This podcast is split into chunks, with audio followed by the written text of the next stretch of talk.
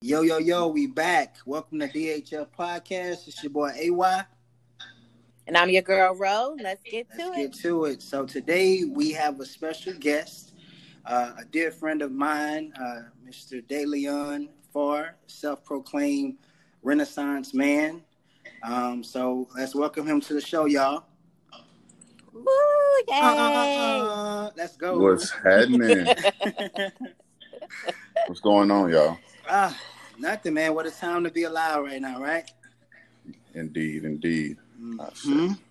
So tell us a little bit about yourself. Yeah. So for the audience. Like AY, I'm from Houston. We both grew up on the east side, went to North Shore. So, you know, George Floyd, that's H-Town. I'm gonna say that while that's, you know, on the mind. Okay. Rest in peace, George Floyd. H-Town boys, man. So, grew up in Houston. Went to school in Miami. Played at the University of Miami. I played a sneeze of a second in the league. Chargers, Cowboys, and the Bills. Spent some time in the military. I did 4 years there. Went out to Hollywood. Went to school for acting. You know, did a few things briefly while I was there, and been back home working in like risk management, man, doing a lot of stuff, helping people create generational wealth, and just got back in school online. You know, so man, just doing a few things. That's why I say I'm a Renaissance man. You know, if it's something that I feel like I can do or I want to do, I go ahead and do it and add it to my belt, you know? That's what's up. Yeah, man, that's what's up. So this is my friend, Knucklehead. I put him in a chokehold, a headlock. But this dude is impressive. And I don't look at him like that. He's DeLeon, and we crack jokes on each other, and always been a dear friend of mine. But Renaissance man is you probably selling yourself short if you just say that. Mm-hmm. I guess Renaissance man, you can put that in the actual category too, right? That you are that. Appreciate it. You've accomplished that. Appreciate it. And I love the fact that you brought up generational wealth. We definitely need to do an episode on that because that is so important, especially for the Black community. Definitely. That's why I say it's like one of the things that I'm, you know, passionate about now is because I see a way to actually put dollars into the community. And it's teaching something that can go beyond just a quick payout. You know, you got folks, you know, they want to hit a lick real quick, but it don't last. It's not, you're not teaching anything that's sustainable.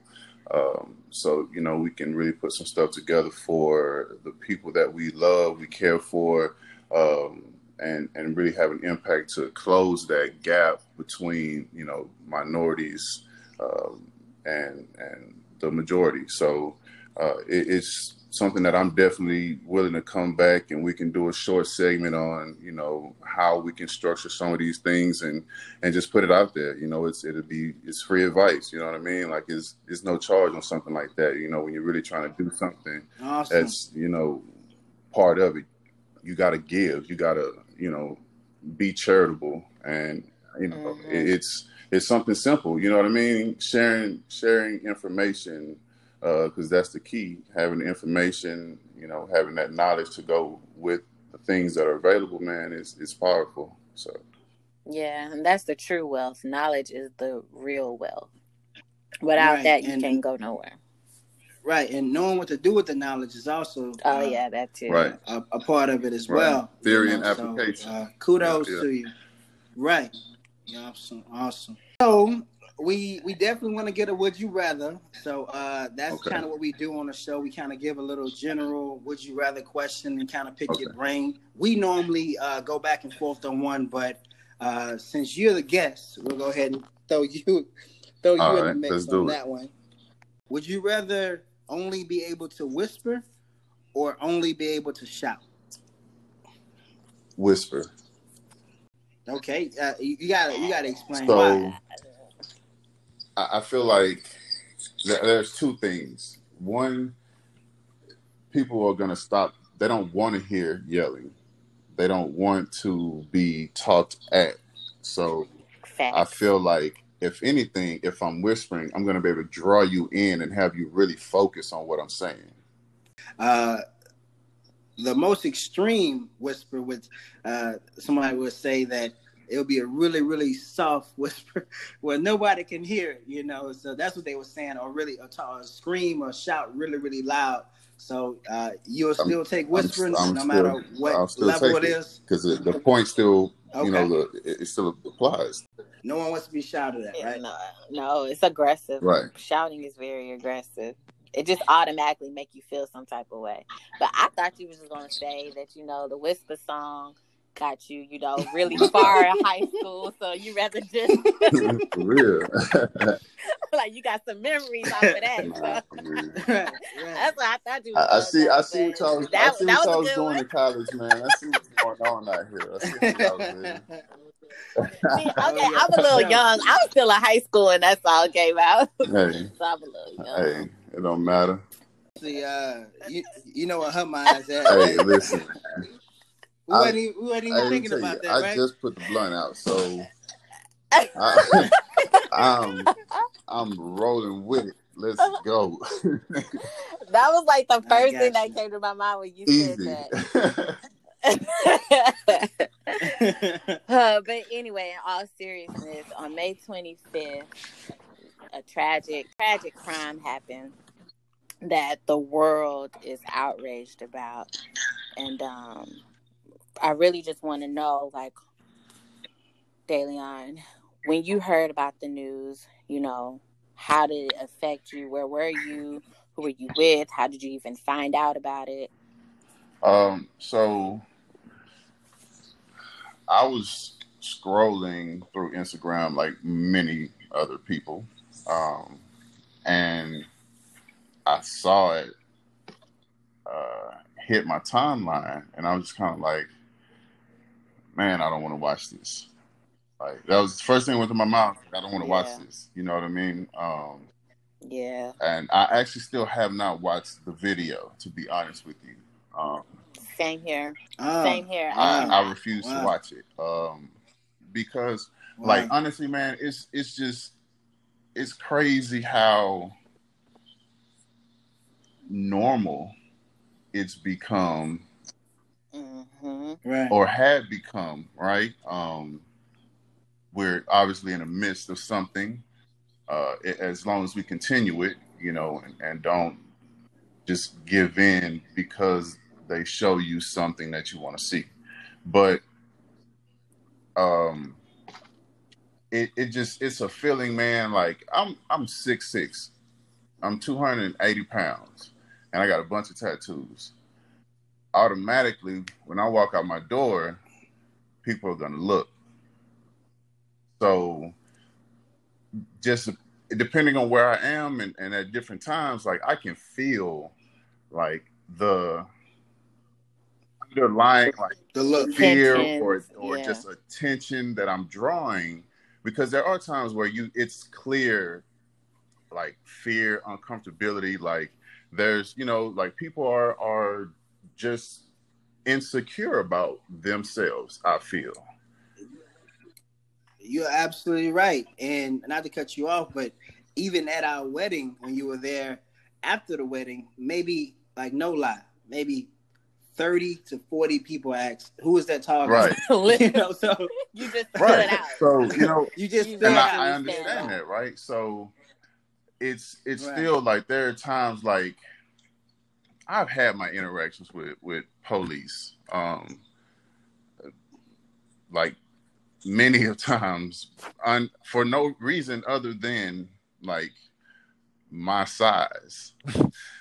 And really, that's what I feel like. Like, my size, obviously, it's been my complexion, because I can get into it another time. But, you know, like, it's a feeling, man. Like, it hurts. You know what I mean? Like, I can't watch that video, dog. Like, it's too close to home. Okay. And I completely agree with you. Like, let's really dissect May. In May, we heard about Ahmaud Arbery the first week of May, Right. Then backdoor hear about Brianna, and not just Brianna, but also her man and what he was dealing with, being locked up and charges pressed against him. And then here it is, you know, like, okay, we're trying to get over it. And it's the last week of May, and boom, this video comes out. And it's like, that was a lot in just 1 month. And I think in previous years, it was kind of more spread out a little bit, but it was just kind of like back to back to back. It was just really tough. And I honestly didn't want to see Ahmaud's video either, but just by default, I kind of saw it. And honestly, the last time I seen anything to that nature was Stephon Clark. And I told myself at that point, like, I was done watching those videos.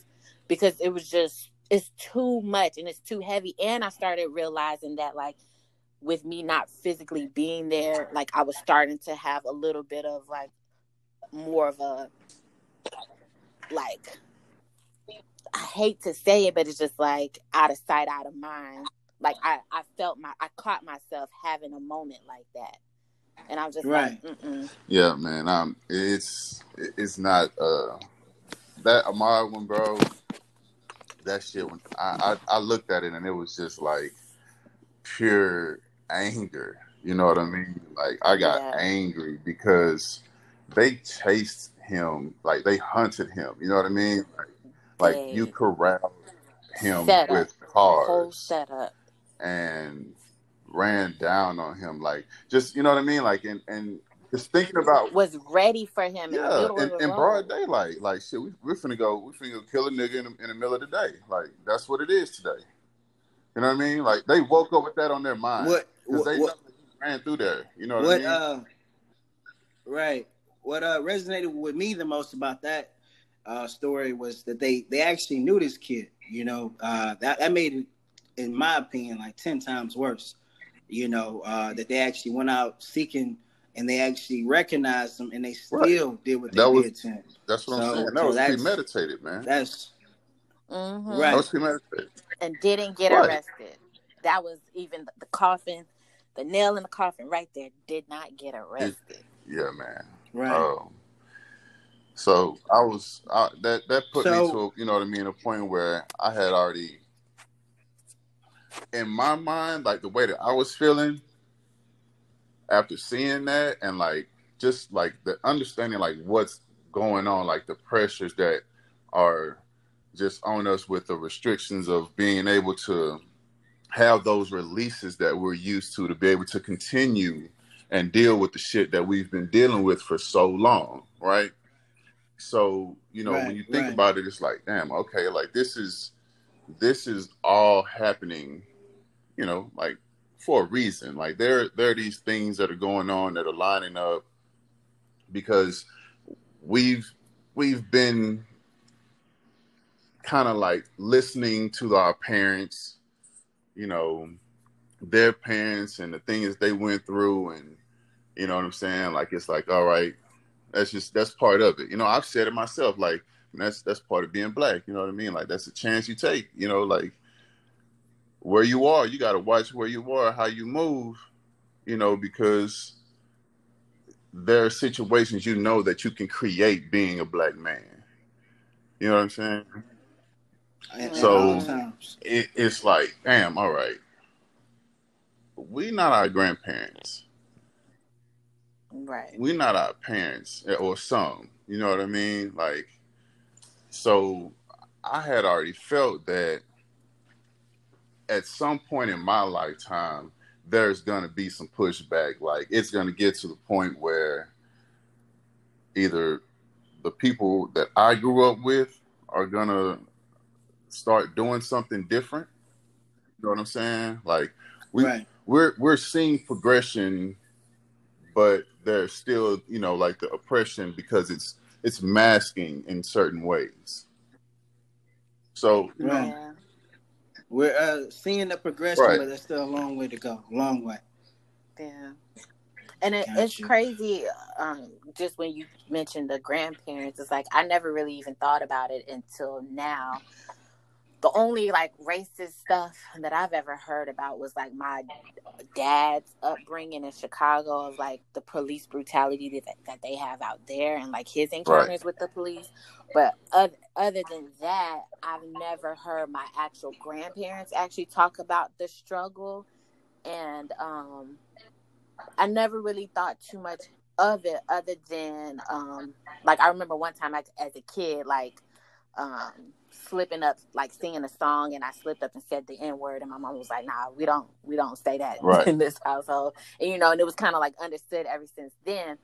But I remember, like, you know, as a kid they don't really tell you too much stuff that was going on with the grown right. folks world. But I remember, like, you know, around my like 18, 19, I remember my mom mentioning something about how my grandfather was racist, and I would have never known. Like, if nobody told me, I would have never known that. But what do you mean your grandfather was racist? Like, right, he was racist. Like, he didn't like. We're not just going. He didn't like. Right, we're gonna go past that. He didn't like white people. He didn't like white people at all, and I had no idea at all. I didn't know that.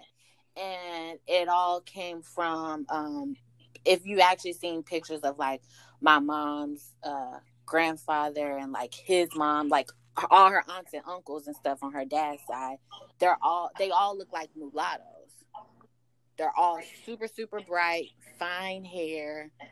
And so his racism comes from being like, you're not necessarily black enough to be black, but you're not necessarily white enough to be white. But there's no drop of white blood, for as far as they know, really, in their like lineage.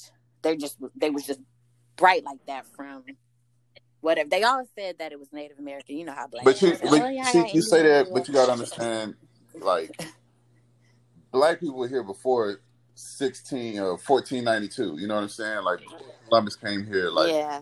If you look at the Native Americans that are in the southeast part of America, they are black, and that's where she's from. You understand? Mm-hmm. Like, there were Plains Indians that, you know, had the fair skin and the straighter hair, whatever you want to call it. But we've been here. This isn't a population straight from Africa through slave trade. So, you know, like, your people right. may be Native American wholly or half. Yeah. You know what I'm saying? And maybe your mom's side, maybe, you know, they came from the slave trade. So. Which I actually read up on one time. I came across an article. I forgot how, but so. He's born and raised in South Carolina, so that's where he's from. And I read that South Carolina, especially, was heavily like, Native American. I think like Yamasee may have been down there. One of my boys I was in the army with is he was in the Carolinas and traced his Native American people back to the Yamasee, which is a black Native American tribe. Yeah, Afro Native. You don't. Yeah. There's so, no Afro. You still. Yeah. Are. Well, I guess that's what they called it. I'm sorry, that was the term that they coined it. But yes, darker skinned Native Americans. Yeah. Correct. But yeah, so he was treated badly because of the way he looked, and so he just was like so far removed from white people, which I didn't know that. Man. Like, I had no idea. But it's just, my grandparents on my dad's side are like that. My dad's family is like that, you know. And my dad's mom is like that too. Like, her mom was actually mixed, but I love the fact that I didn't know that. So it's like my grandparents. I hate that they kept some of their history and some of their like struggle away from us, but I also like the sense that they didn't even like bring it up for us to even have that right, in our right. brain. You know what I mean? But I mean, they could have been trying right. to protect, though. You know what I mean? Like, that's because you know, you got it. Y'all just had a baby. You know what I'm saying? Right. Congratulations. Right. And you know, appreciate it. Can't go much Mario. Love. Can't go Mario. Yeah. Right. So, you know, now you're seeing what a lot of the parents have seen. Like, how do you keep your child protected, but also aware. You know what I mean? Right. I think I'll answer that. I'll go first. I think just being transparent, you know, letting him know that we see these things. We're not blind to it, you know, and we'll also try to shield his perception. We don't want to come off biased, or we definitely want him to make his own decisions with certain things. But just being transparent at all times with him. Hey, man, this is what's going on. How do you feel about it? And even for him to get a little small glimpse of whatever may go on. Not, throwing them all the way out there to the wolves and seeing everything. But, we'll let them get a taste, and then we'll have a discussion about it, similar to how we're doing with you as far as just keeping an open communication with them. That's what I feel is best to try to navigate, those kind of things with not shielding everything from them. Because I feel like I was brought up in a way of they shield me from all kind of stuff. And it kind of hindered some things. I had to find it on my own. And I really wish kind of what we're saying that I knew more earlier, so I don't want my son to go through those same struggles. But I also don't want him to just be be immune to all this stuff either, Yeah. And I just planned on teaching from the point of view of you are different. It is okay to be different. However, some people may try to make you feel bad because you're different. But that's more of something that they're struggling with, and it has nothing to do with you. Right, and that's both is, especially when y'all are together, so you have the balance. You know what I'm saying, which is great. I feel what you're saying, AY, especially talking and having him understanding what's going on, that critical thinking skill. To me, that's something that propels, you to be able to get through these things. Cause bro, I don't care who you are, life is going to be hard in some form or fashion, whether it's from your mind, your body, society, whatever it is, something's going to be thrown at you. So you're going to have to, at some point, battle yourself and get through some things. So and that's what I do with my kids, right? Hey, if from the things at home, if they get in trouble, I let them know what they're getting in trouble for. You know what I'm saying? So I remember when we was growing up, bro, I get a whooping and I don't know what I got a whooping for. I hated because I said so. You couldn't tell me no because I said so. Just get a whooping for nothing, or at least that's what you think. So, now my mama used to do a little different, and B man, you didn't met my mama before, man. She used to talk to me. I know I was in trouble. I did something at school. And on the ride home, she'll talk to me. I'm like, man, everything good. It seems like everything sounds like I'm not going to get in trouble when I get home. So I walk in the house. She just starts filling up on me. You know what I'm saying? She said, I ain't about to do this in public. So when we get that's how it's supposed to be. Right. I remember one time, man, I was at daycare, man. I think I must have been 6 years old, man. And, I did some, and she just smacked me, and it was a late cry, late reaction. You were more shocked. I was and then my nose started bleeding. Come on, but how you say I'm so drama, my nose, his nose, my nose started bleeding. You can barely run a tissue across it; it just bleeds. Right, my eyes, start watering under my eyes. Felt like I had whips under it. And bro, the actual people that they kept was looking at, man. You remember all of this shit when you were 6 years old, my nigga. You are 30. No, come on. Look. The only reason why I remember it, because they end up putting a report out on my mama, man. And so that's why I'm telling you that since then, child abuse. She used to wait till we got home. You know what I'm saying? That's what I was trying to get to a point, man. You know what I'm saying? That incident happened, and it was such a big deal. It was traumatizing for me that mom was like, okay, it won't happen again. We had to go to like classes and all kind of stuff. Oh. As a family, for real, man. That's good, though. It was a big thing, man. And, yeah, right. It is. Right. This right. worked in your favor because some people, right. like you see right. on Netflix, the one about what was his name, Gabriel. Oh yeah. Oh yeah, I've seen that.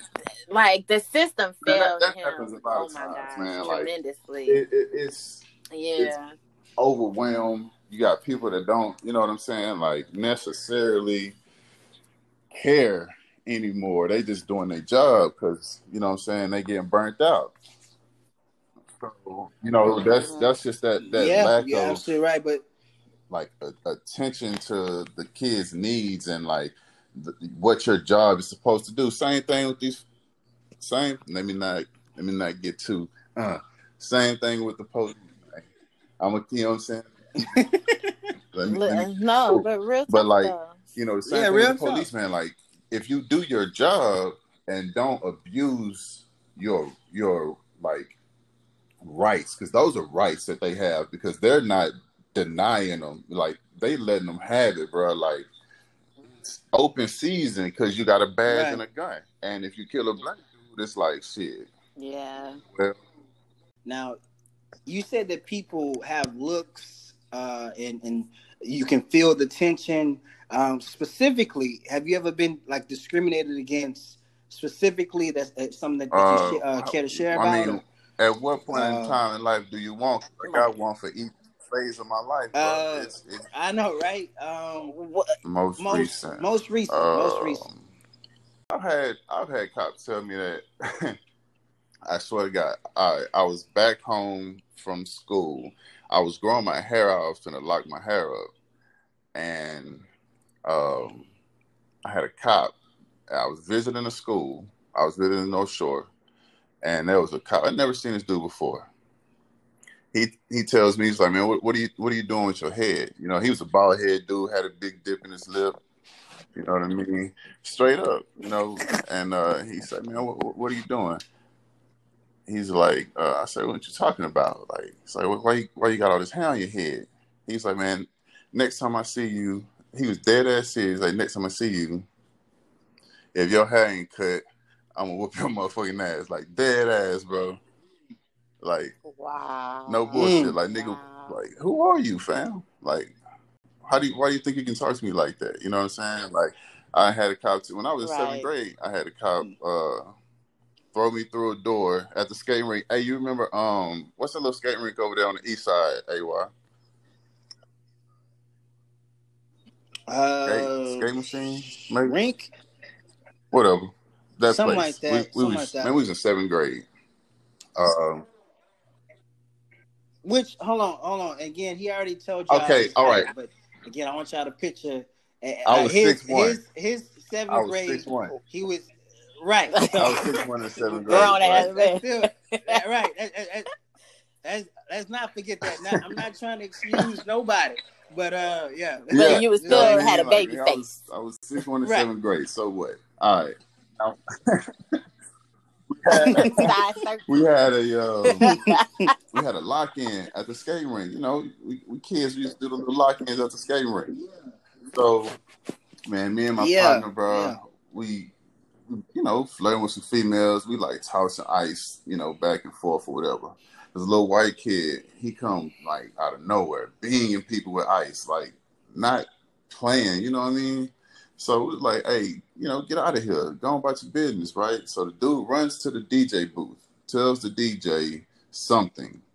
The DJ calls the cops. When the cops get there, they walk towards, like, me and my friends. So, like, hey, I knew, I saw him looking at me. Obviously, I'm the biggest one over there, like you said. So I just started walking towards him, you know what I mean? And they was like, where's the knife? Like, what are you talking about? Like, where's the knife? Like, you know what I'm saying? Where's the fucking knife? I'm like, bro, I don't have a knife.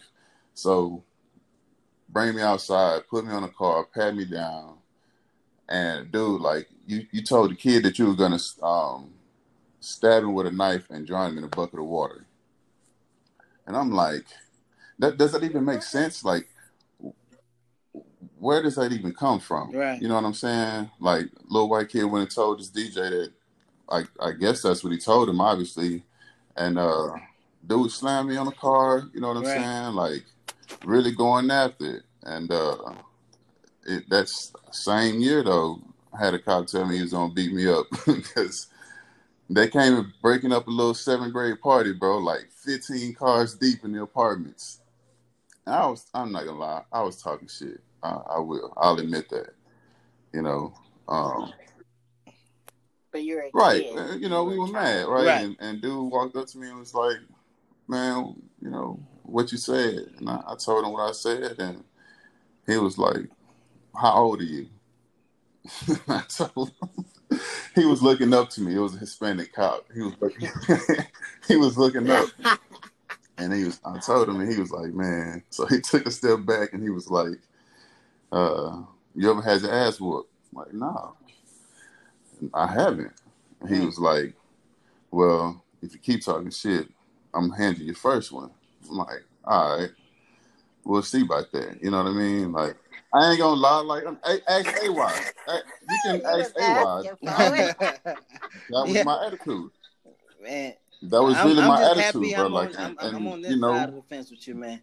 It was what it was, right? Because I feel like the same, you know what I'm saying? Like, yes, I was probably 12 or 13, but you don't have to approach me and, you know, talking about you finna whoop my ass or something. You know what I mean? Like, yeah, you're not like finna do that to me. You know what I'm saying? Like, whatever he could have did, but he could have handled it in a different manner. Like, you still gotta respect. I'm not your child. That's for sure. You know what I'm saying? So, but it happens, man. Like elevators. You know what I'm saying? I was living in Memphis, and I had a guy slam the door in front of me, going into my apartment building because you had to have a key to lock to get in, and he was like, who are you? You don't belong here. Like, fam, I got a whole key. Like, I was living on the top floor of the apartment, you know what I'm saying, that we were in. Like, right. What are you talking about, bro? And he opened the door. Oh, I'm so sorry. I just never seen you before. And what does that matter? Like, you don't slam the door. Right. So anybody would have walked up here, you would have slammed the door on them if you never seen them before, you know? Needless to say, he took the stairs when I went on the elevator. Right. So you definitely have encountered discrimination, and you firsthand with it. So that leads me to the next question I'm gonna ask about going to the protests. Have you ever been to? I went to the George Floyd protest. Prior to that, right? No, I haven't. Like, I told myself that, you know, this was going to be the one. You know what I mean? Like, this is going to be the first of many, right? So, right. Mm-hmm. You know, it why? Why?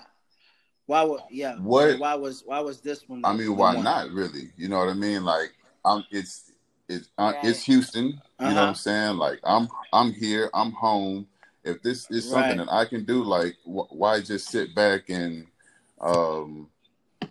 keep posting all this stuff on Instagram? And I have the opportunity to be boots on the ground, you know, a piece of the energy, you know what I'm saying? Pushing, you know what I'm saying? The progression, like the agenda of making the change, being a part of the rebellion, like, that why not? Why would I not give my energy to my people? Like, giving myself, you know, being right. Like, I volunteered for the military. You know what I'm saying? I enlisted. You know what I mean? Like, right. I didn't deploy, but if I would have, that would have been on me, and that would have been in the name of defending my country. Right. Right. I love the country, but I don't love the shit that's going on. You know what I'm saying? So why not be a part of the movement? Gotcha. You know what I'm saying? Like, this, I'm here. You know what I'm saying? I'm with it. Like, now I know they had multiple protests in the city. Where was? I went to the one that we did from Discovery Green to City Hall. Yeah. Okay. Oh, which is like in Houston. Houston's a large city, but downtown. Yeah. Really so there was it was like a two or three mile march. Yeah. Too crazy. And we went to City Hall, and there was a speech by a few different people. Lee Merritt was there. Obviously Trey and Bun B and people that, you know, are in the city that are, you know, leading the movement on the ground, you know, on the forefront. So Jay Prince was there, you know, having him there is, you know, man, powerful, you know what I mean? Like everybody coming together like that. And then just seeing the diversity as well. Like that was the biggest thing to me, right? Like, so, with the diversity on the march, right? You have the multitude of music where we had like Asian people, white people, Hispanic people. You know, my office that I work in down in Houston, there's four minorities, 1, 2, 3, 4, 5. I believe 5 white people in my office. And got it. And I hate well, it's because I say that because there is Black, Hispanic, right? So, what you want me to say? Right. People of color, Black, Indigenous. No, I hate that word too, but it's like we like, I don't feel like it is crazy. Like that what is the proper term? Like yeah. I feel like there shouldn't be a term that like, but I guess if we have to. I mean, well, if you check in the box, it's gonna be Black and African American. So, you know, honestly, right. Whatever. As long as you don't call me a nigga, you know what I mean, like, right, like, right. So, or Negro, you know, nothing. Don't call me no, you know, color, no shit like that. Like I Black, African American, minority. Person of color, cool, brother. Really prefer you just call me De'Leon or D. Farr or you know what I mean, like right. Whatever. That's what I meant. Cool. If you want to categorize, fine. So, I mean, it is what it is. You know, it's set with a diversity in the different ways, but like I had those people in my office. Come to the march with me, you know what I'm saying? Like that meant something to me, you know what I mean? Like to have them that's standing, powerful. You know, that's side by side marching, you know what I'm saying? Like these are people that I got to work with on a daily basis. Like, you know, I honestly don't know how I would have felt, right?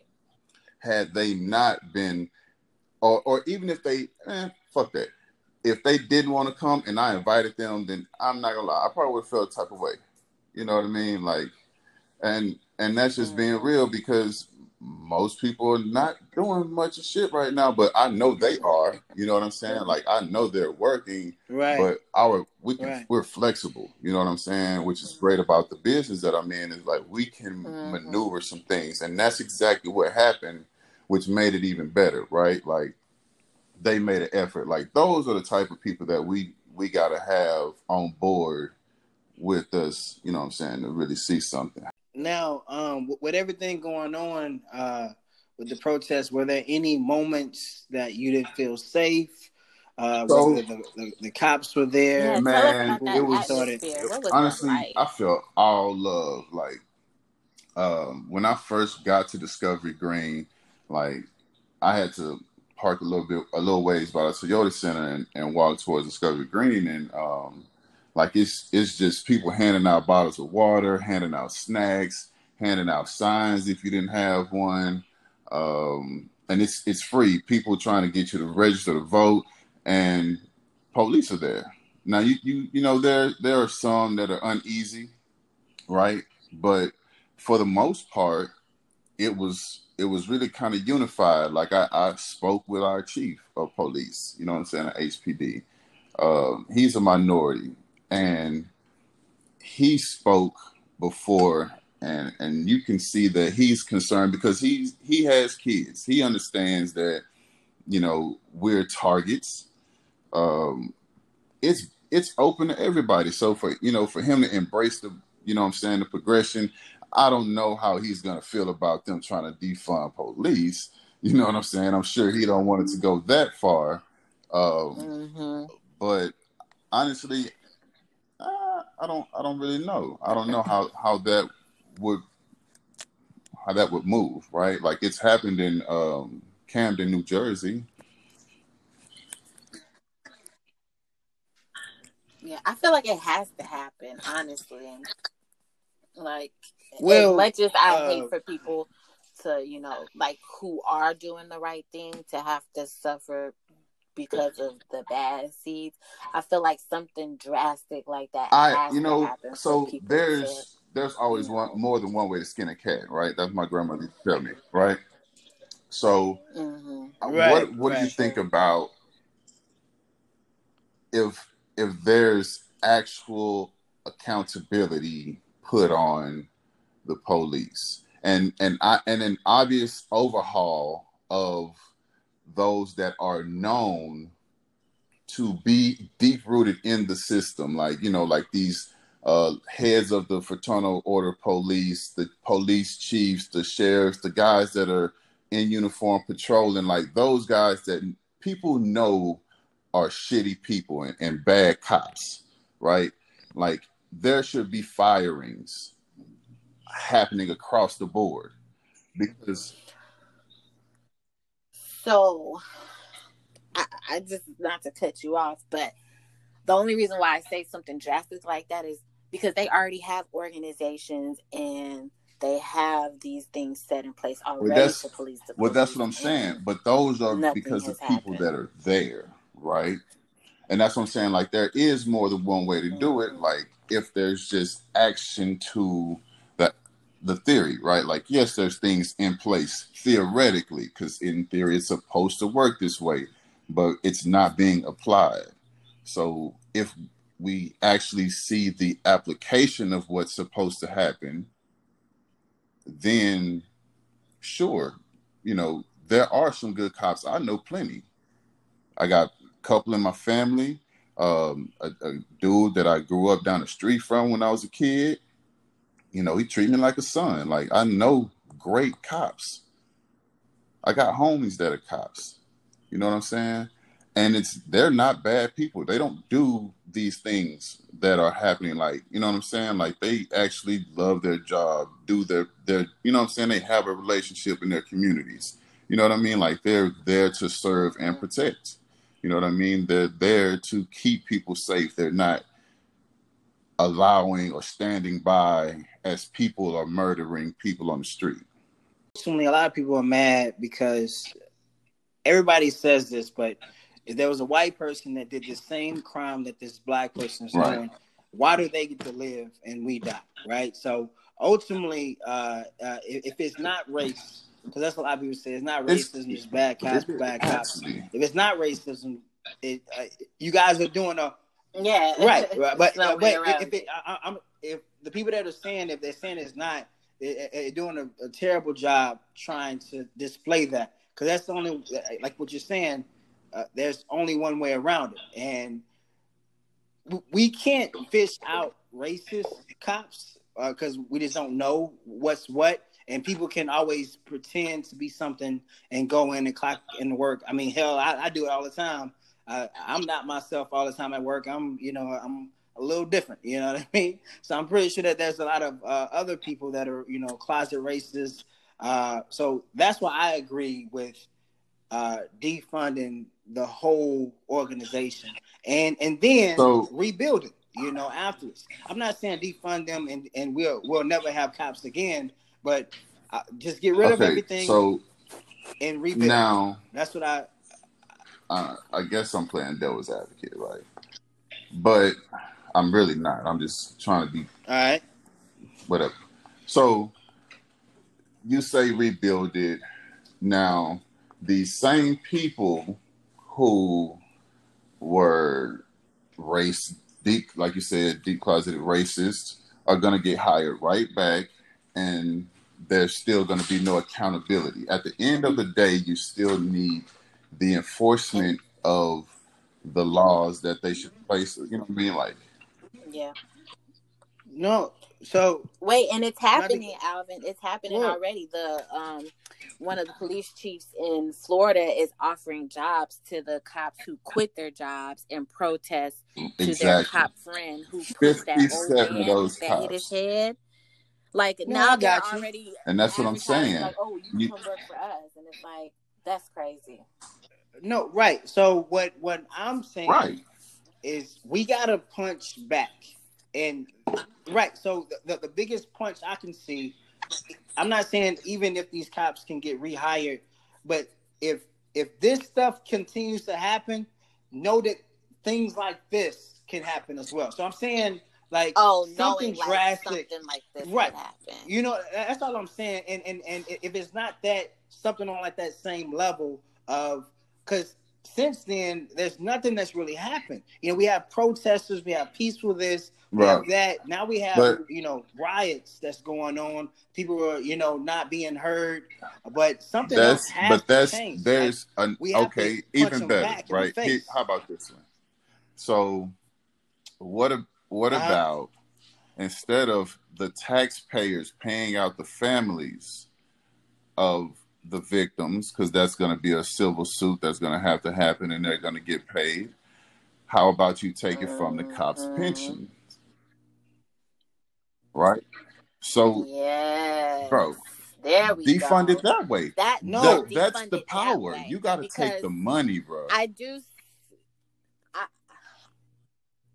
see where you're coming at because I remember back in 2017, 2016, on Netflix, they released that documentary called Flint, and that was about, I thought it was going to be really about the water crisis, but it was like deeper than the water crisis. They talked about the police department in Flint, how there's only 300 of them right then and there for that whole entire city, and they literally had to like talk about how 911 calls, how they had to create a system of what a priority 911 call was, because with only just their little 300 people, they couldn't serve the whole community because they were defunded, they didn't have enough staff, and then the staff that they did have had crazy work hours, overworked, and they kept going through police chief officers and stuff, and it was just so crazy. You gotta catch it on Netflix if it's still on there, but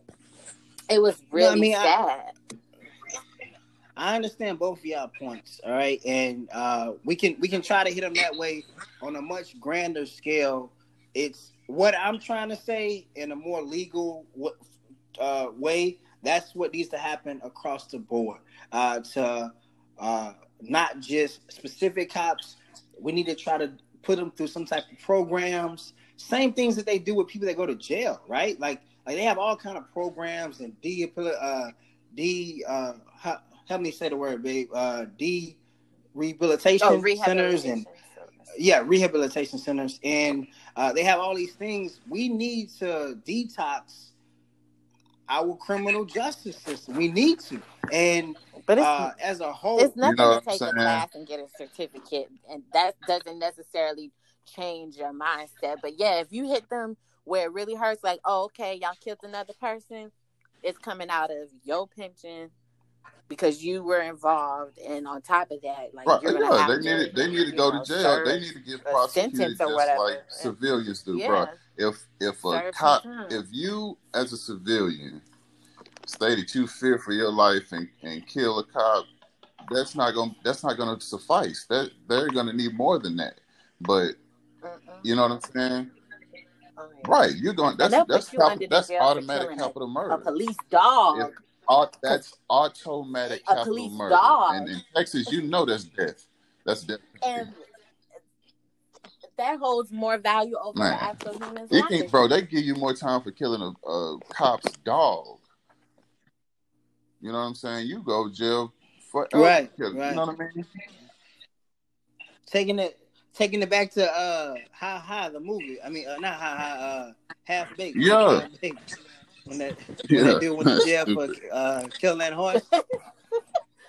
But you know, also too, I'm tired of hearing like these arguments of like, okay, well, if it's racist, what about black cops? The only rebuttal that I could think of is how the Wayans brothers, they just made it so perfectly clear on Don't Be a Menace. Yeah. By drinking your drink. Like, that cop when he was like, I hate you because you black. I hate my gums because they're black. Like, I hate, you know, like, they hate, they don't, they're not representing us. They don't speak for all black people. And clearly there is something there where they have their own racism, because all races do. We have our own prejudice against them. You know what I'm saying? Like, you talking about something that's ingrained, though. Like, there are... You're taught to not even, you know what I'm saying? Like, the things you see on TV, like, you're taught to think the way that you see a black person. You're taught to think the way that you see someone that looks like you. That's powerful.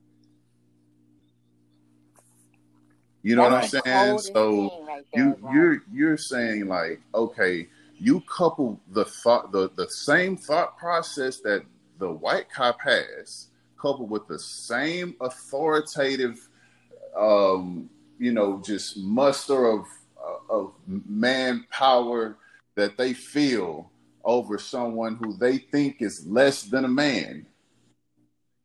You are, bro, think Michael Vick got more time for a dog, being a part of a dog fighting ring, than the cops that killed Tamir Rice, a 12-year-old black kid, bro. 2 seconds on the scene, they shoot him. It's nothing. Right. Nothing.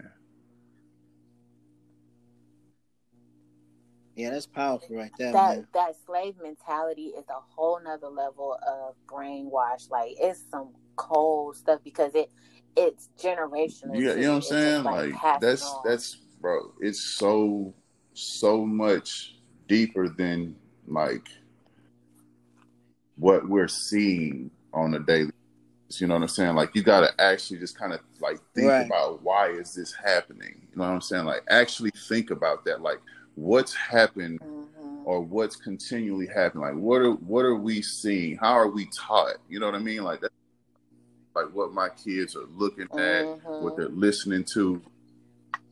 You know what I'm saying? Beauty standards. They gotta tell my kids, like, how handsome my sons are, how pretty my daughter is, you know, how smart they are. You know what I mean? Like, you're caring, you're loving, you are loved. You know what I mean? Like, you're gonna do great things.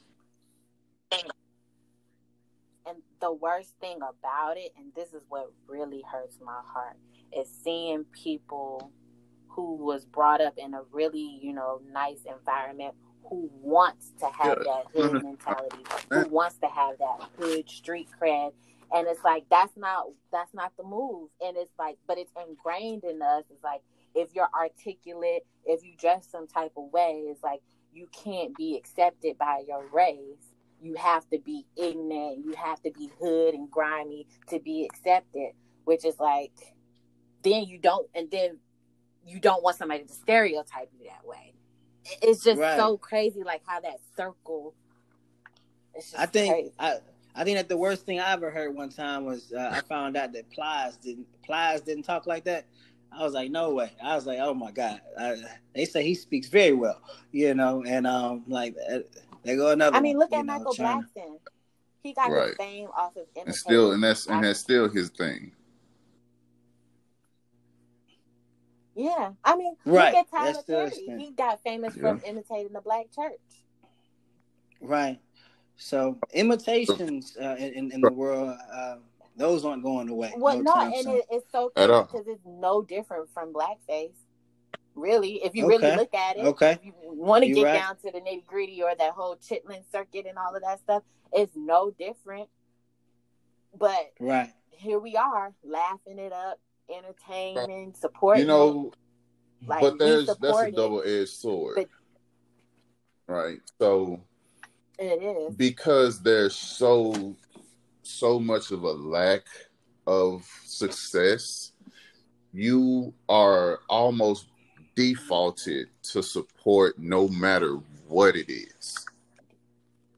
Just because you want to see someone that looks like you succeed, someone that looks like your children succeed, because now that's one more opportunity that you have to do something great, if that's what you desire, right? Or if that's what you desire for your children. Mm-hmm. And, right, you know, just seeing that, like, okay, I don't necessarily agree with this, but I got it, you know. That was the that was the episode of Black AF. Remember? Remember that? Which episode?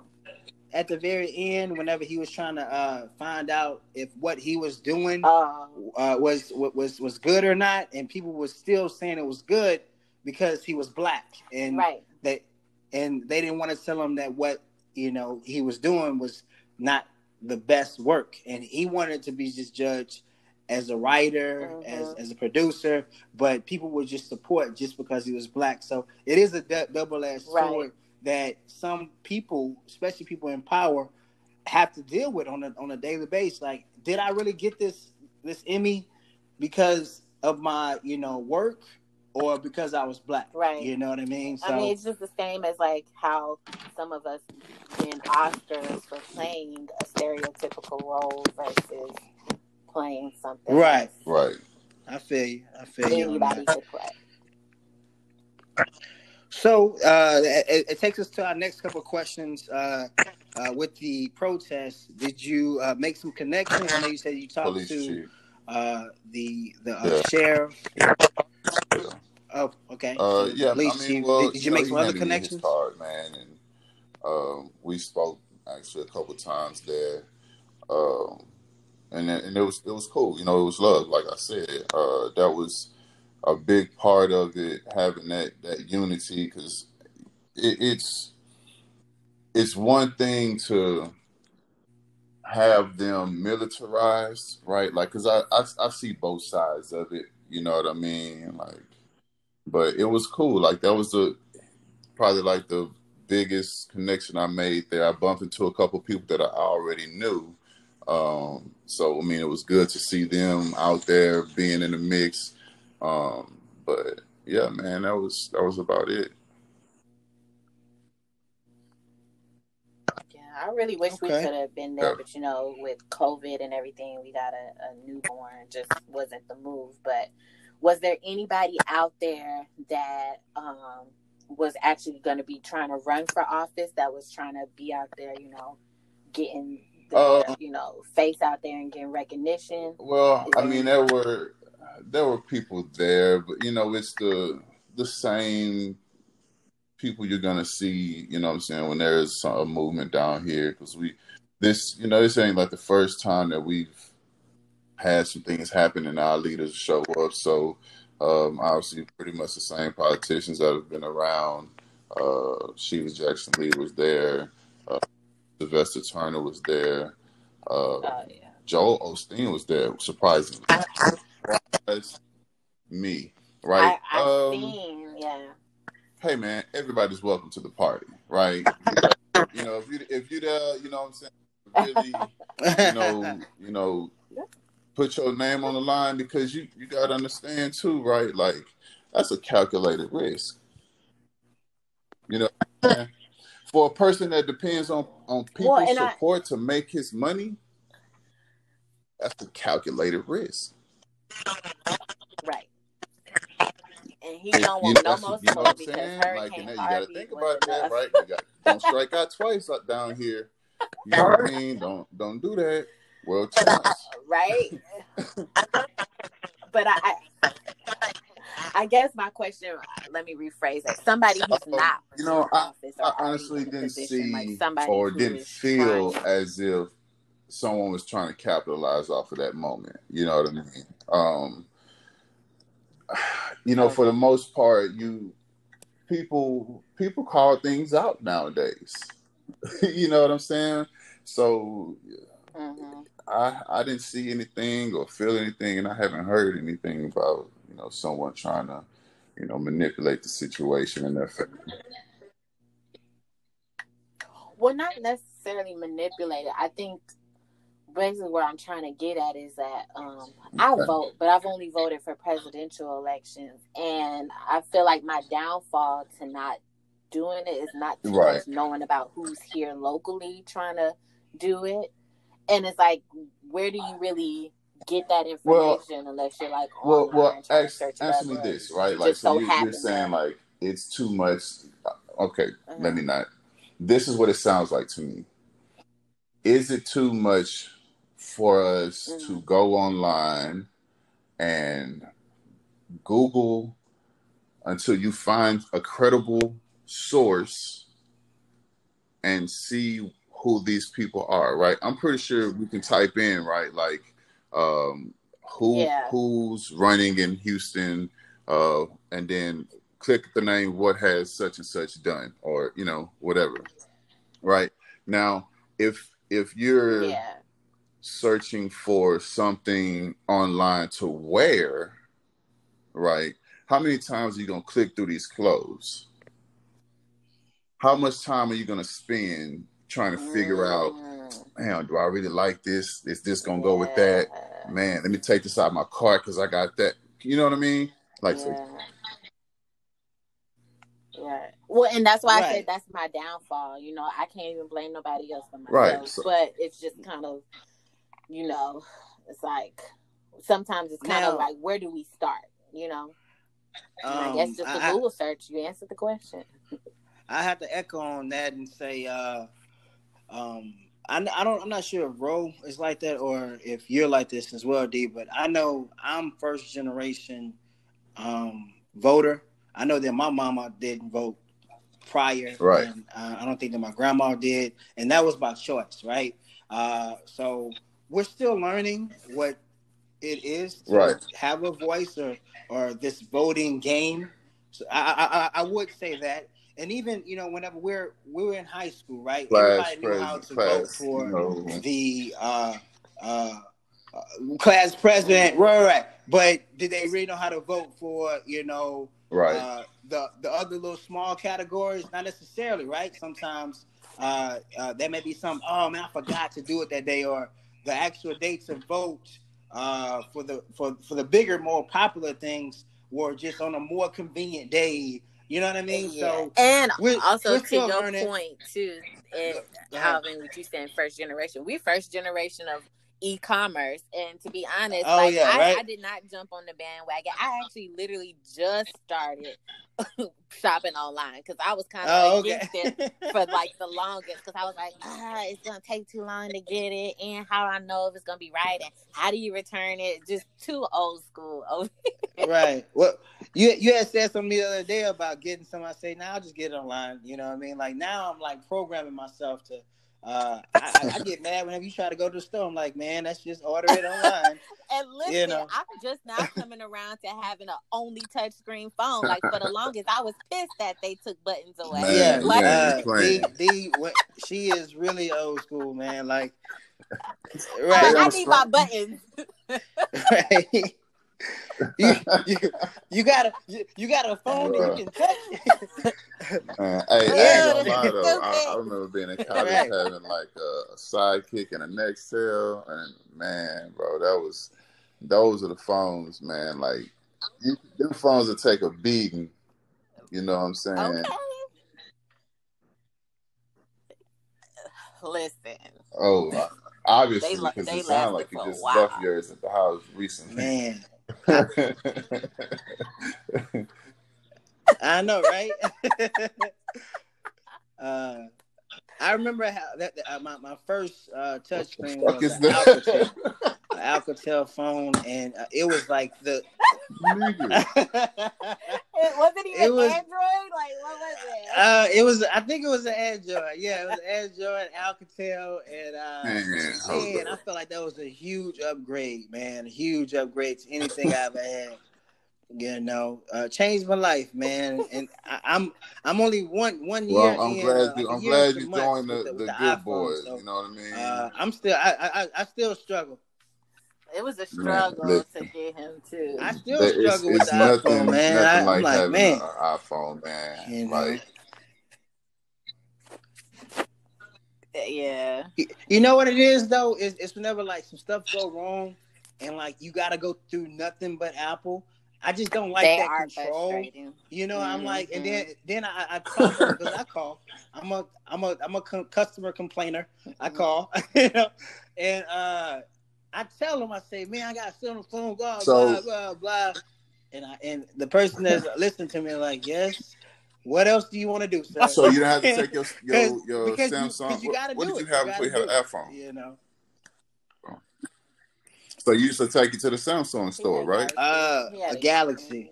Galaxy.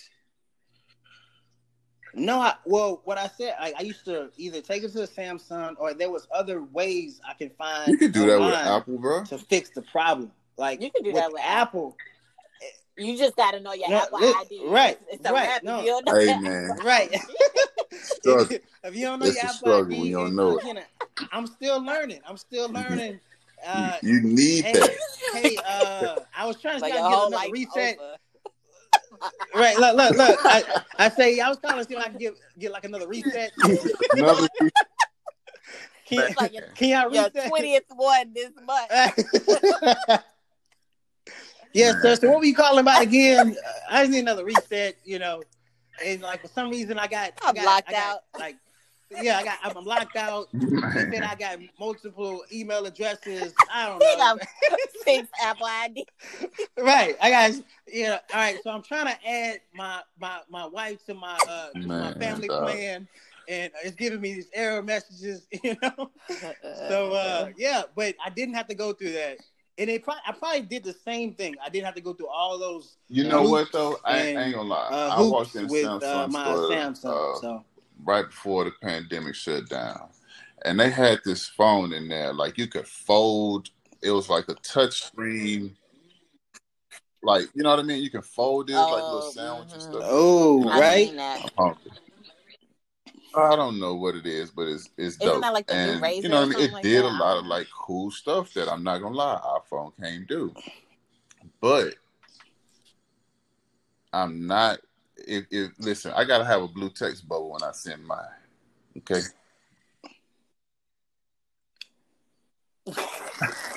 Look, and I think that D hit on the head earlier about the programming of police officers. Man. Apple have programmed all of it. Like, it's a smoother transition. That's what it's. You know, a blue text bubble. It's just, it's a lot smoother of a transition. I know that it's delivered. Right. They do that. You know what I'm saying? I know that you got them. Cool. You know that it's delivered. Right. Now, if you respond or not, that's whatever. As long as I know what I sent, made it, cool. Now, all right. Right. Delivered. Now, I will tell you this. So, whenever I first got the iPhone, and I have a job where I have to send text messages and I talk on the phone a lot, I learned this. Yeah, that there's text message and there's iMessage. Mm-hmm. Right. I know, right? And for some reason, I was sending someone a message. They said, no, you got to send an iMessage. Yeah. And I'm like, mind blown. I'm like, oh my gosh. I'm like, oh man, you know, so I technically have two versions of text messaging now, you know, and it made a lot of sense. That was mind blowing to me, but still, like, if you got to pay for like text messages or something, you know what I mean? Like, it would make a lot of sense because if you connect it to Wi-Fi, you're not actually using your text because you sending an instant message. So, you know, that one it would make a lot of sense, but other than that, it's just cool to be, you know, blue bubbling it up.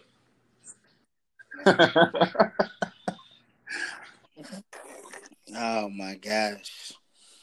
Well, overall, with all of this protest going on and being out there, did you learn anything? Was there any good takeaways from being out there? Just seeing the power in numbers, right? Like. Understanding like what true solidarity means, you know what I'm saying? Like people were calling out the, you know, the provocateurs that were out there because you gotta understand it's not the actual protesters that are, you know, doing the violent things, blowing up stuff, you know what I mean? Like tagging, like I saw a video of a woman tagging her own building in front of the police, and they did nothing. They just sit there with her and laugh, right? Like But meanwhile, they arrested the people protecting their building. So you know what I'm saying? Like it's different seeing like that unity, that solidarity, like because that's actual, you know what I'm saying? Like coming together and moving forward like as one. Like you gotta have different people on your team. You know what I'm saying? Like everybody can't do the same job.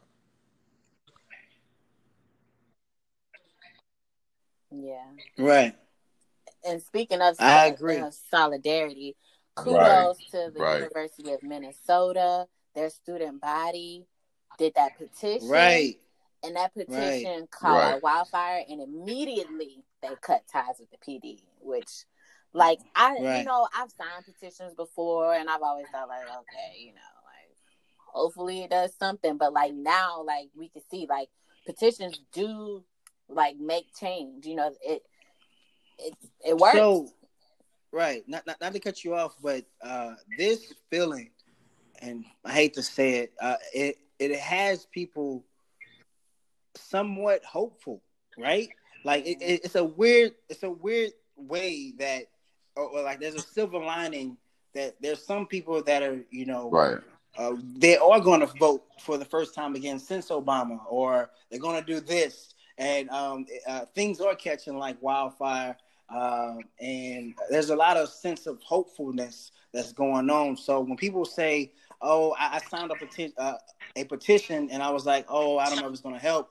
Right now, the mindsets of people are like, I'm signing this, and this is going. This is me doing my part. Mm-hmm. You know what I mean? Man. And like they actually believe that. Like, everybody so I actually want to give a shout out to those people. Yeah. You got folks that are sharing the information, you know, via social media. You got people that are on the ground. Mm-hmm.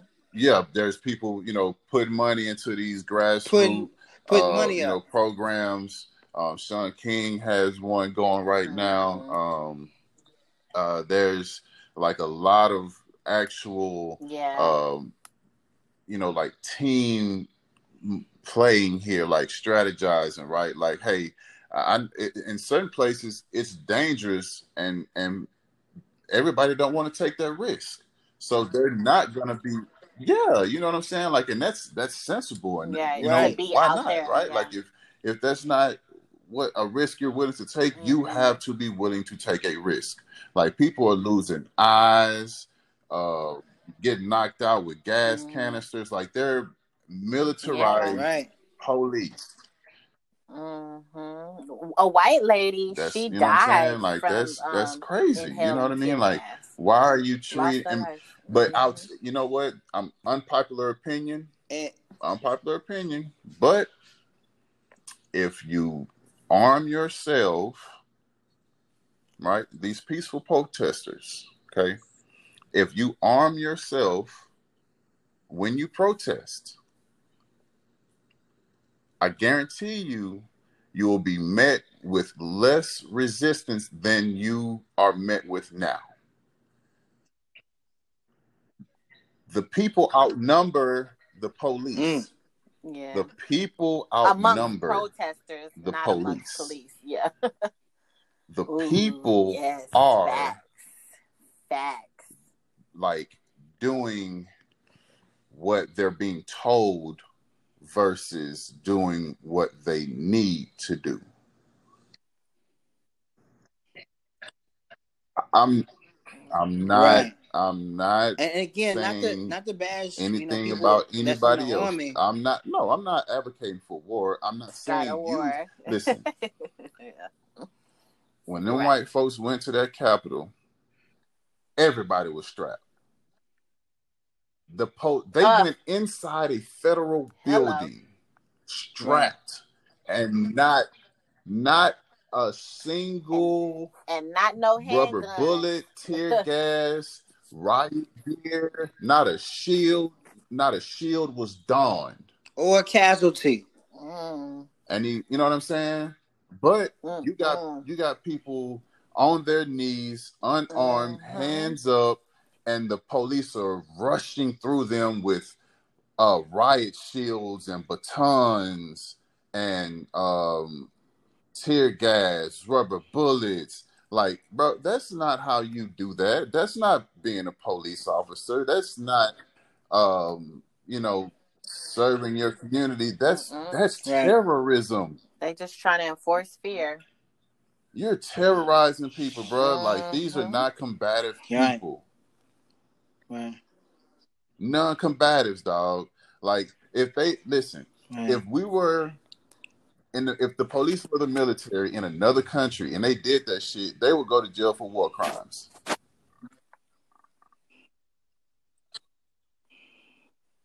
Right. Yeah. Now, another reason why I'm optimistic and hopeful.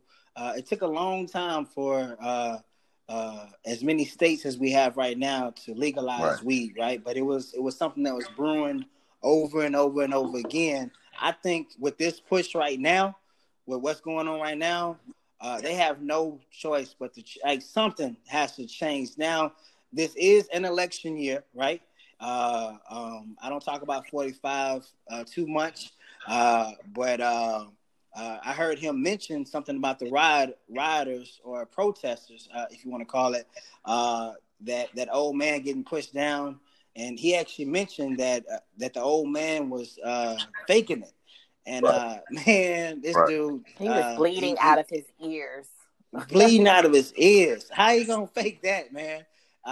So we are going to have change. I haven't felt this hopeful, man, since Obama got in office. And I think that's why he got in office. People were just fed up, and we was looking for a breath of fresh air. Well, and I think that will come soon. I'm optimistic about that. Wait, and quick shout out to the mayor of D.C. Oh, yeah. She made the White House address, 1600 Black Lives Matter. Oh, yeah. All of that letterhead, all that mail. That's live. 1600 Black Lives Matter. Look, man. So that's live right there. Hey. My thing is like, who's gonna run against him, right? Like, who's gonna run against him, and who's to say the Republican Party isn't going to have someone that is actually a good candidate, right, to run it, you know what I mean, like to put out there. Like, that could be a possibility, right? I don't know. I don't know, D. That's my thing. I won't even claim a party. Whoever's sensible, that's how whoever got the best interest for us, that's who I'm going to rock it with. So, I have a particular specific point about choosing either or side, Republican or Democrat. The Republican or Democrat. Because if you go for a third party... Yeah, we're not talking about going third party, though. The Ralph Nader effect. I don't know if y'all ever heard of it. And actually, dog, I saw a... Okay. I guess kind of a clip, a scene, a show about a black mayor in Montana. Okay, an African refugee mayor in Montana, and they don't run their elections off of parties. It's I think it's a partisan, like it's not bipartisan, like it's just. Once, you know what I'm saying, one ticket, whose values, who's, you know, what is this person about? You know what I mean? Like, what are you bringing to the table? That's the way. What are you about? What is your character? What is your plans? Right. How are you going to execute? May the actual best man or woman win. Right? Like, to me, that's how the country should elect, right? Like, right now, because... Yeah, right. Like that's, to me, that's because it's tearing that's just stupid. Like now. It's divided. I can understand, you know, maybe in shit, maybe not even in the house and stuff, you know what I mean? Like, just be a conservative or a liberal, whatever your, you know, stretches are, you know what I'm saying, your limits are, cool, conservative or liberal, but, you know, to me, it's like, bro, this is, it's gotten to the point where, like, you just vote, people vote just because it's a party, not because of the candidate.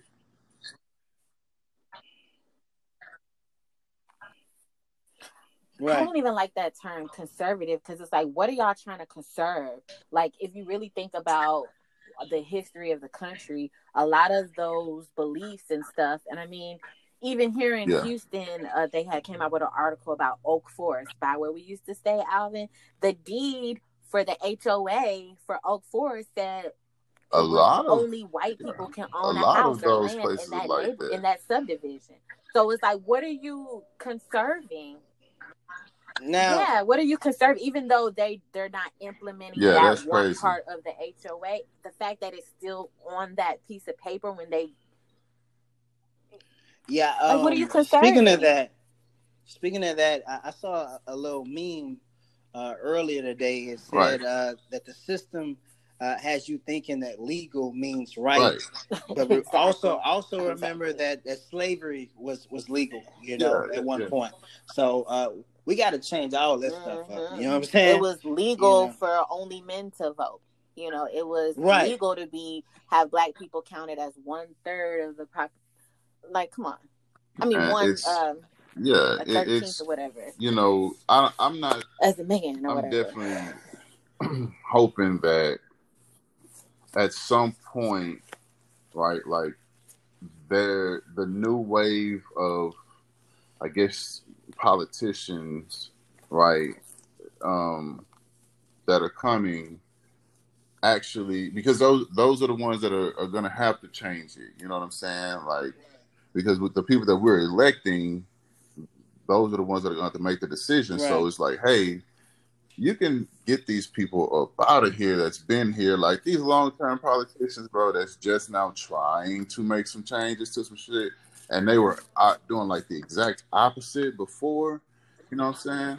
Right, like, to me, that's just like, bro, you just go on with the wind, you know what I'm saying?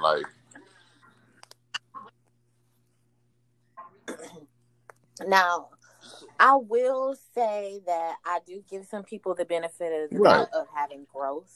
I mean, because, like, let's be honest, Joe Biden was a part of the problem. But criminal reform, right? 80s and 90s. I mean, you know, you research, right? And because I didn't experience that time, right? I was born in '86, but knowing the things that happened and seeing now, like doing a little research and like actually listening to some of the people who thought the bill made sense because at the time, the climate at the time needed some, you know, stringent changes. Right. But the effects, right, because you guys understand, all this shit is theory until it's actually put into play. So, like, theoretically, it may have made sense. But, you know what I'm saying? Yeah, like, that may have...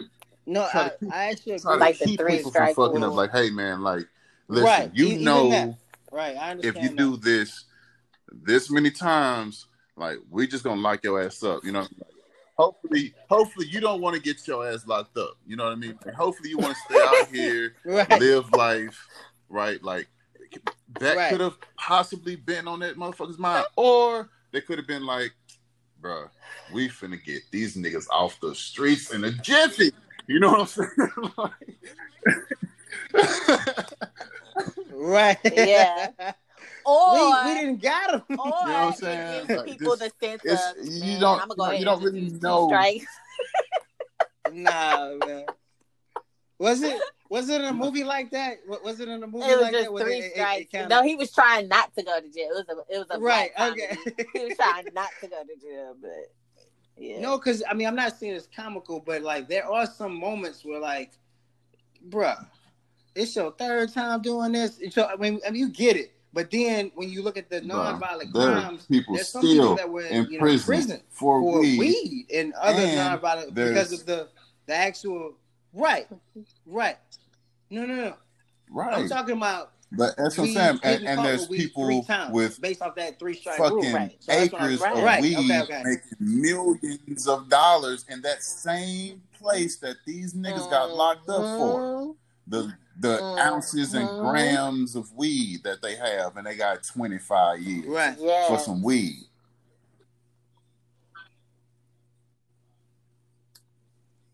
There's a nonprofit program in California where they're trying to help people, because now those same people who got locked up for weed that may be out now they have a felony, and they can't even if they wanted to work in a weed and you can't be around. Don't have those opportunities because of their record. But there's and an organization now is trying to help reverse that and actually teach them the true business side so they can go legit. But they're also helping them get like expunging and all of that stuff. It's just so crazy how it all works out. Like, I would be pissed if I was one of those people that have like a rap sheet for weed, like, honestly, and then you get out of jail and now it's legal. Like, they, in my opinion, the way that they pay them people back, they put them in those businesses. You know what I'm saying? Let them get in that business and make some money in that business, right? Because they've been proven to be successful at it in one way or another. Mm-hmm. Right. The only issue with that, man, is it on paper that sounds good, but then you got people. No, and I agree. I agree with that, but that's not for them. How they got the money. Like, I'm saying, like, you know. But But do you think they have real big cartels over weed? Like, you, I don't know. Maybe I may be I can oblivious and like going through the TV, but like TV taught me that weed ain't really what is out here, you know, getting people's heads chopped off. It ain't weed. That ain't no gateway drug. What they say that it's the gateway drug though, right? So, you know, No, I'm talking about what they. That's so crazy, bro. Like, Think about, like, weed used to be legal. Like, nigga, cocaine used to be legal. Coca-Cola. Yeah. I know. Yeah. Right? They had, like, white girl magazines that had advertised cocaine. All they used to give it to them in a barbershop. Your recreational cocaine use. Like, that was the thing. Like, it was a cure-all. Oh, you feeling like shit? Drop a line. You know what I'm saying? Like, you know, you got a headache. Drop a line. Drop a line. You know what I mean? Like, drop a line, son. You know what I mean? Like, that was what it was. Bro, you could have went and got them like you got Tylenol back in the day. You know what I'm saying? Like, and now it's a Schedule 2 drug, I believe, and weed is a Schedule 1. Like, go figure. You know what I'm saying? Like, because you can grow weed. Really, is I think that's really what the biggest issue is. It's like, hey, you can just get some seeds and grow weed in your house. You know what I'm saying? Like, you got to get a process to make coke. Like, you can't do that at home. Bro, it is nowhere near as. I don't know, man. You got to have a nice process for that. You know what I mean? Like, man, to process the plant. Oh, I got you. I got you. Yeah. You know what I'm saying? Whereas, like, like you talking about just seeding. You don't have to put fertilizer on your, pesticides and stuff on your weed if you're growing in the house, or, you know what I mean? If you got indoor, you don't have to do the pesticide stuff. You know what I'm saying? Like, there's ways that you can go without doing that. So, you know, that's natural, bro. Like, anybody can do that. You know how much money they missing?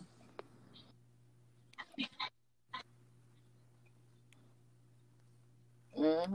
I think it's probably been illegal this whole time because they just want to figure out the right way. You got the alcohol tax now. I mean, they did the same thing with prohibition. And that's what it is. Yeah, you got to be licensed, and you know there's certain restrictions and all this. Yeah, man, like it's the same thing. But now they're seeing, like, bro, Denver makes so much money that they pretty much taking homeless people off the streets, like, because they're giving them like jobs and you know, programs are being funded for the homeless. You know what I mean? Like, there are things that are being done in the community with the amount of money that the city's making.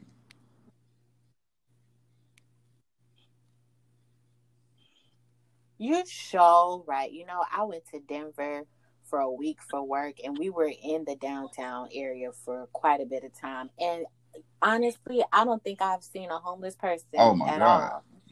And everywhere. Now that I think about it, here in Houston and other cities that I've seen, you know, you see them everywhere, but I don't think I've seen them out there.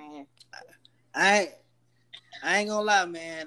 It's made. I live in Midtown, all this pandemic stuff. I wonder where they went, man. I don't know. They still out there. I've seen them.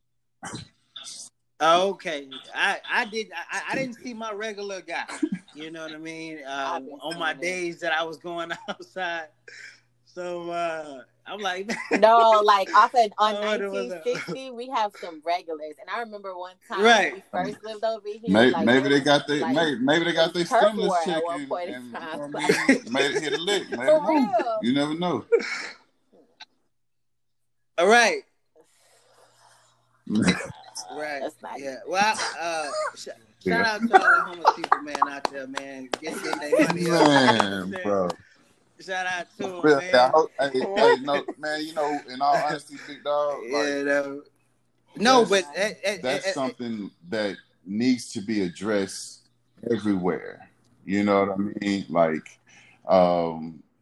San Francisco. LA, like, bro, I've been to those cities, and there's so many, so many homeless people there. You know what I mean? Well, Atlanta, I don't know, man. I've been a lot of different cities. The most homeless people I've ever seen in my life has been Atlanta. That's what I'm saying. They need to federalize. They take what Denver's done, the concept they've done, and apply it across the board. Right, legalize it across the board, tax it, and fund the. You know what I mean? Let it fund the way that it's been funded, right. or just make it federally, decriminalize it, right, and then allow each state to. You know, fund itself, you know, fund these programs for the homeless, for the elderly, raise the teacher's salaries to, you know, a great living, because they do a lot, you know.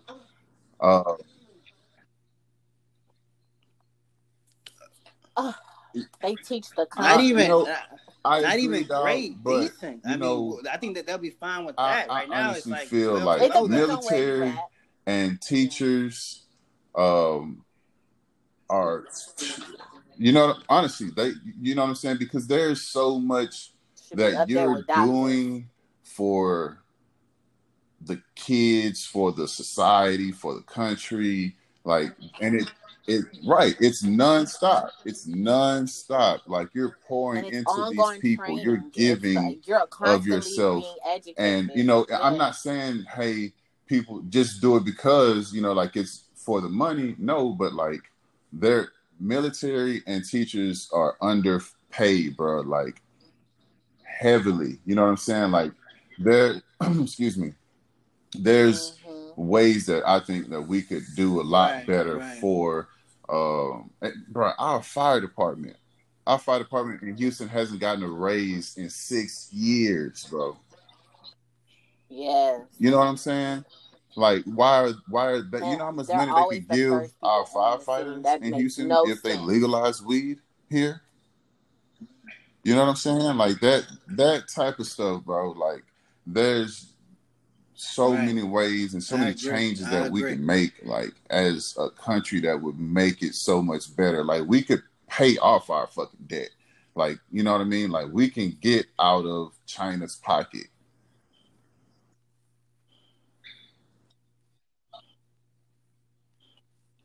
And if it we wouldn't be so worried. If it wasn't so hard to get a business loan, right? Hello, right? And as you know, a lot of there are certain programs that we got to go through. Unfortunately, we can't just go straight, you know, to the bank and, you know, ask for the loan like a lot of other people can. But there's ways that we can, you know, maximize, you know what I'm saying, that opportunity that's there, right? Like there's grants for Black women business. There's contracts with the government. If you go to sba.gov, you know, like Black-owned companies, veteran-owned companies, women-owned companies, like there's grants out there and programs that can help help these groups out, which is good.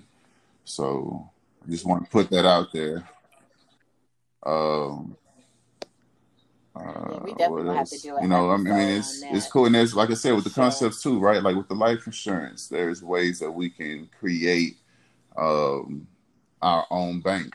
You know what I'm saying? Like you don't have to go to the bank and ask them for a loan and let them see you run your credit and be like, oh, nah, I don't want to give you anything, or sure, but let's give you the highest, you know what I'm saying, interest rate, right?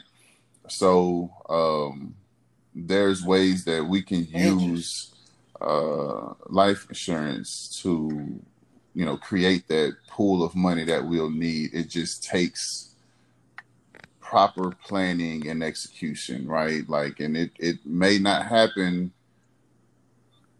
in our time, but definitely we can do it for the kids. Just depends on what your financial capabilities are.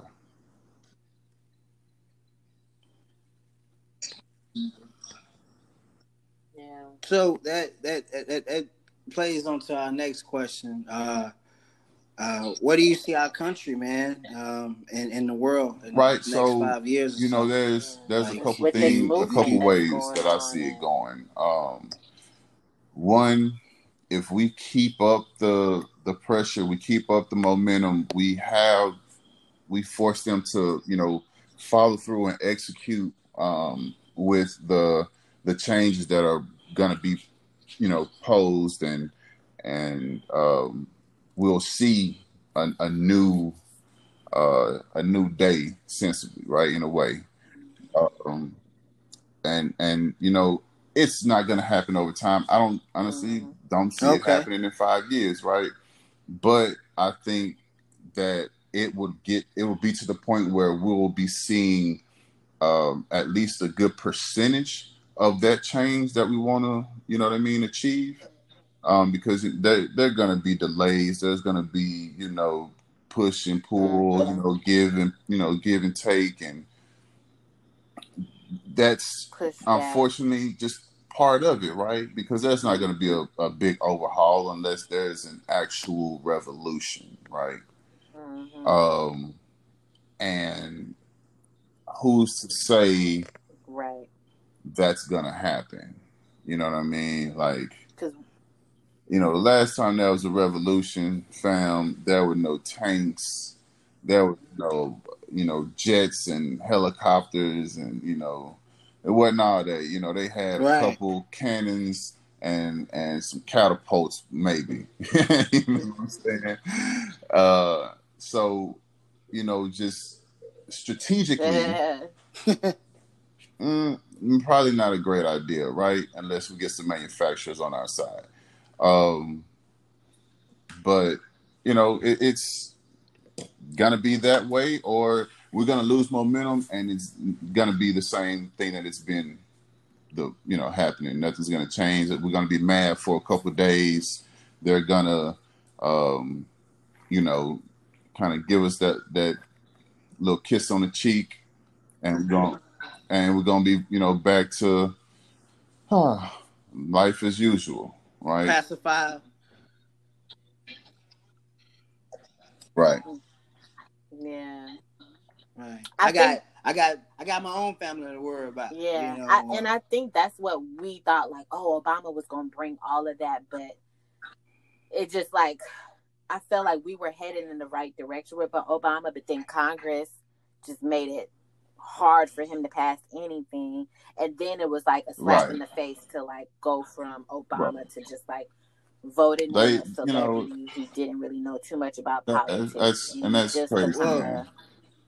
Get things back to where the way the powers that be want it to be. Yeah. Not to cut you off, babe, but that's also what D was saying earlier.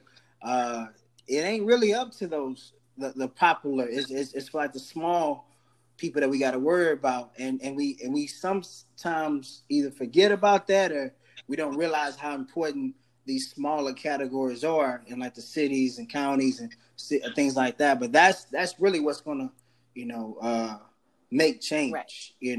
And it's not really the 45s of the world or the Obamas or right. Bill Clintons and whomever.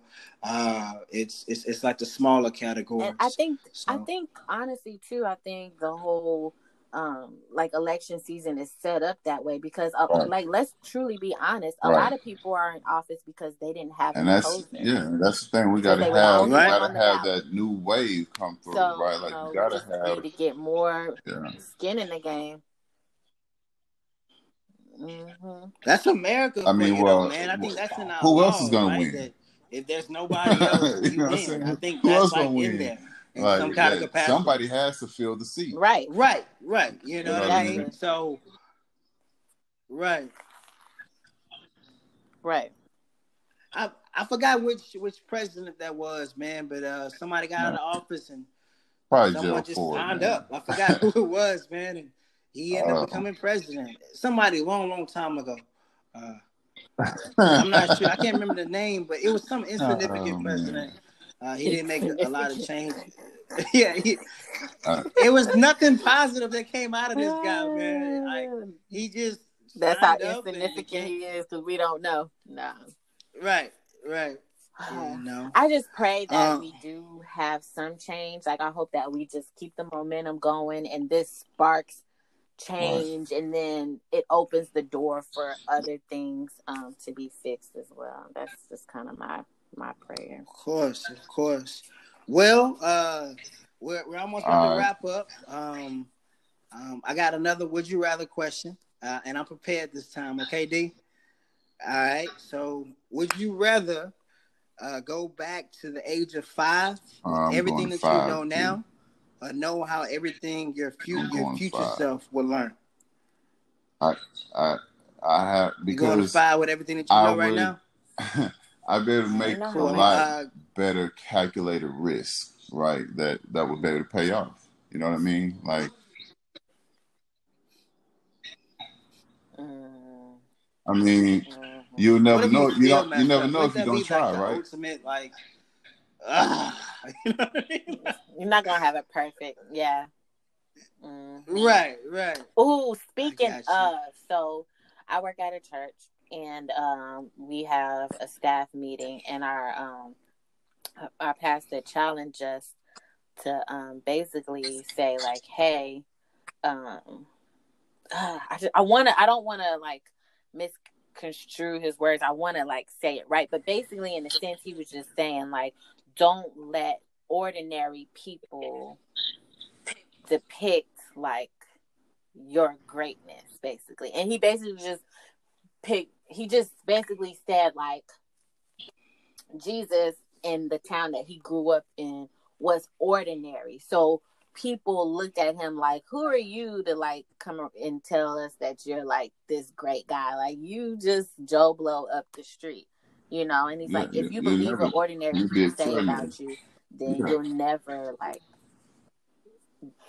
you'll never top out. Agreed, and I feel that if you go the opposite way with that, right? If you're told that you're extraordinary, if you're told that you're great, that you're smart, that you're resilient, that's what you're gonna be because that's what you're programmed to be, right? So it works both ways. You know what I mean? Like and that's right, man. Like that's powerful once you understand that, right? Like.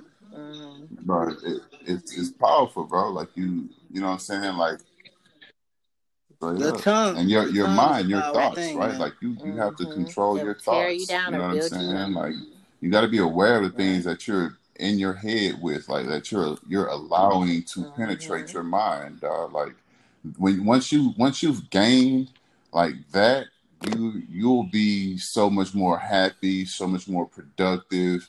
You know, like those are the things that we got to master as humans, as we go through, you know what I'm saying, like life. Like those are the things that we have to master in order to really function at our highest capacity. Appreciate it. Now, for those also that heard the accent and how he said humble, that's an H-Town thing. That's an H-Town thing. So don't be up here trying to find them up. Kirkendall, right? Like we know what we're talking about. Or we don't, and we can admit that we don't know. I know it Kirkendall. No R in it. Right.